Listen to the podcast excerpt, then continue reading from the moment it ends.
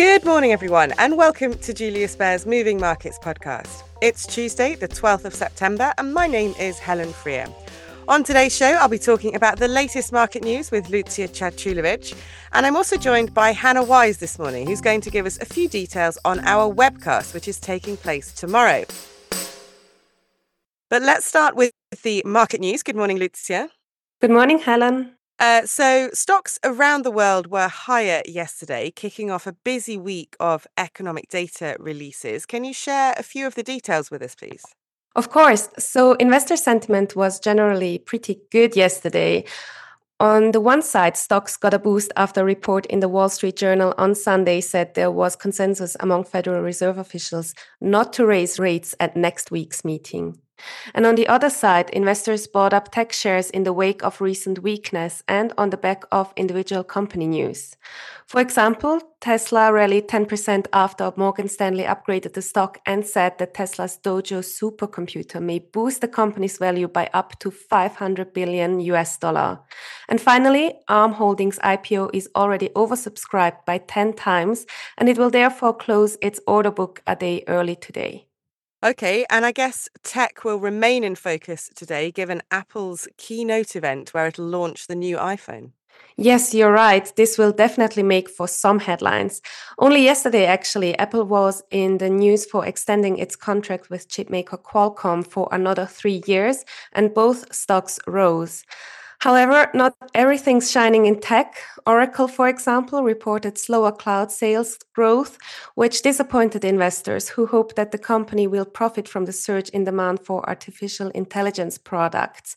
The shares declined about nine percent in extended trading. Now, in Europe, investors are gearing up for the European Central Bank's next rate decision, uh, which is this Thursday. What are the expectations here? So the market is pricing in a roughly forty percent chance the central bank will hike twenty-five basis points to four point zero percent, but economists predict it will be a close call.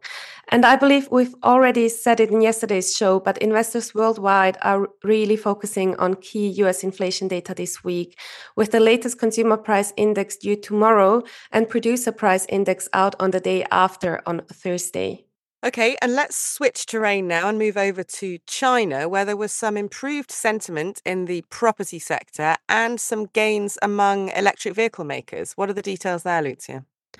So in good news, the distressed Chinese property developer called Country Garden won approval from creditors to extend repayment of six yuan bonds by three years. The company's shares surged nearly ten percent, while an index of Chinese real estate developers also rose up two point seven percent after falling two percent earlier. And then there were reports out that car sales in China is expected to pick up from mid-September. This lifted stocks of E V makers in the region, such as XPeng, Li Auto, and B Y D. Still, stocks in Asia traded rather mixed. Hong Kong's Hang Seng Index was flat. Mainland Chinese stocks were subdued. Australia's equities were trading slightly up. Korea's stocks were lower, and Japan's indices were higher. Okay, and speaking of Japan, the yen has been in focus lately. What are the latest currency developments there to report on? So the yen actually slightly weakened following a strong advance in the previous session, and the U S dollar steadied after falling by the most in two months. Interestingly, the Japanese government saw a solid demand during the auction of its five-year bond today. The sale was the first since central bank governor Ueda rocked markets with comments on the negative interest rate policy. Meanwhile, the Chinese yuan was little changed after China's central bank set its daily fixing rate at below seven twenty against the U S dollar, which is another sign that it will not tolerate excessive yuan weakness. This comes after the People's Bank of China gave a strong warning to speculators to steer clear of destabilizing the yuan. All right. Now, we've already mentioned a few things that investors can expect today and this week. The Apple keynote event today, um, U S inflation data this week, and the E C B rate decision on Thursday. What else is on the agenda for investors? So we've just received U K employment data, which showed that U K average weekly earnings came in hotter than expected. This wage growth may still be too high for the Bank of England to consider a pause this month. The pound briefly rose on the news. Another interesting data point today is the German Z E W survey, which is an indicator of economic sentiment. And last but not least, looking at the futures board, European stocks are expected to open higher following the positive developments in the U S and Asia. And that's all from me, Helen. Very good. Thank you very much, Lucia, for the summary this morning. Thanks for having me. Let's come to you now, Hannah. Good morning. Hi, Helen. Now, you'll be hosting our next webcast, which is happening tomorrow. I know you have Christian Gattiker, our head of research, and Mark Matthews, our head of research in Asia on. So what's the plan? Can you give us a few details on what you'll be talking about? Absolutely, Helen. Well, we know that September is a really good time for all investors to really kind of take stock of their portfolios, kind of assess where they are and potentially tweak into the second half of this year.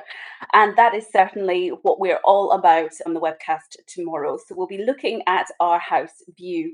Uh, the most striking things, of course, is this refocus from west to east from the inflation, which was a big issue uh, for us over the past months in the United States, is now focusing more on deflation in China. And the situation in China is certainly grabbing attention. Uh, Lucia mentioned it there in her wrap up. And I know it's not the first time it's been mentioned on the podcast recently. And really, this is grabbing the attention of investors, which is why we have Mark Matthews on as head of research in Asia. He can really give some context to what we're hearing on the Chinese property front, the stimulation, uh, the stimulus measures from the government. And he'll also be giving us some insights into alternative Asian investment cases, including India. And I know that that has been getting a lot of people very interested uh, recently as well. Uh, so we'll be kind of taking a bit more of a deep dive on that. And of course, we've got Christian Gattiker, who's our head of research here in Switzerland, for more on that central bank analysis, looking at the rate hikes. He can also kind of explain Europe's exposure to China and uh, update us on equity and fixed income investments. So uh, lots to get our teeth into really tomorrow, Helen. Yes, sounds good. Um, just quickly on the logistics then, how can people join the webcast? Well, you can sign up for the webcast. I believe we're going to put a link in the show notes of this podcast today. And also, you'll be able to find it on the Julius Baer LinkedIn page. We have a nice little advert for it there, and you can sign up there. Um, so, yeah, so there's plenty of opportunity to get involved. It's tomorrow at ten o'clock in the morning. And if that's not convenient, I'm sure there's a replay people can watch afterwards. Is that right? Yes, there is a replay uh, for those who are clients of Julius Baer. Uh, for those who are not, we have a highlights version, which is available, I believe, um, on our LinkedIn page shortly afterwards. Okay, great. Thanks very much, Hannah. Thank you. So don't forget to tune into that. As Hannah said, that's at ten o'clock Central European Summertime tomorrow. And that is all for today. Thank you again to my guest this morning. And thank you all for tuning in. If you enjoyed today's show, don't forget to subscribe. And please also leave us a review on whichever platform you like to listen on. We would love to hear your feedback. And do join us again tomorrow when Bernadette will be your host and she'll be speaking to more of our colleagues about what is moving markets. Have a great day, everyone, and bye for now.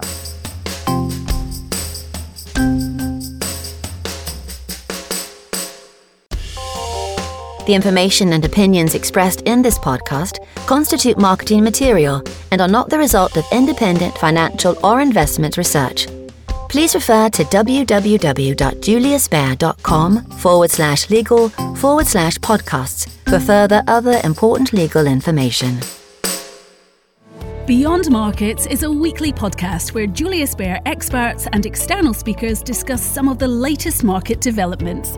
They share their key research and insights on today's ever-changing economic landscape and present practical advice. Search for Beyond Markets on your favourite podcast player.